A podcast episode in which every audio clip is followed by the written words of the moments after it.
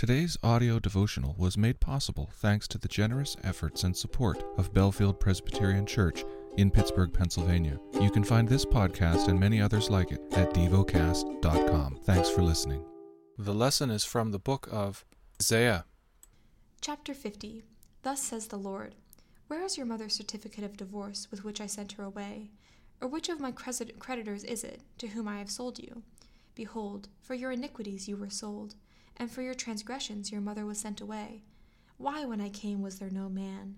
Why, when I called, was there no one to answer? Is my hand shortened that it cannot redeem? Or have I no power to deliver? Behold, by my rebuke I dry up the sea. I make the rivers a desert. Their fish stink for lack of water and die of thirst. I clothe the heavens with blackness, and make sackcloth their covering. The Lord God has given me the tongue of those who are taught that I may know how to sustain with a word him who is weary. Morning by morning he awakens, he awakens my ear, to hear as those who are taught. The Lord God has opened my ear, and I was not rebellious. I turned not backwards.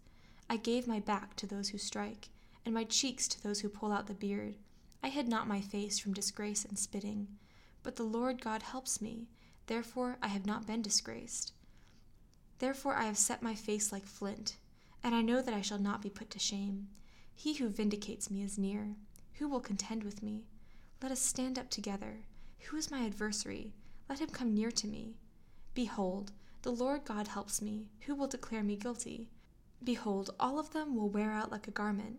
The moth will eat them up. Who among you fears the Lord and obeys the voice of his servant?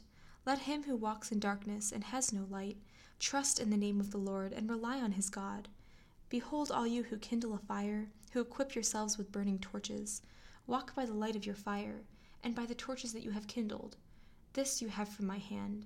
You shall lie down in torment. Meditate and dwell on what you're paying attention to in God's Word. How has it connected with your heart or mind?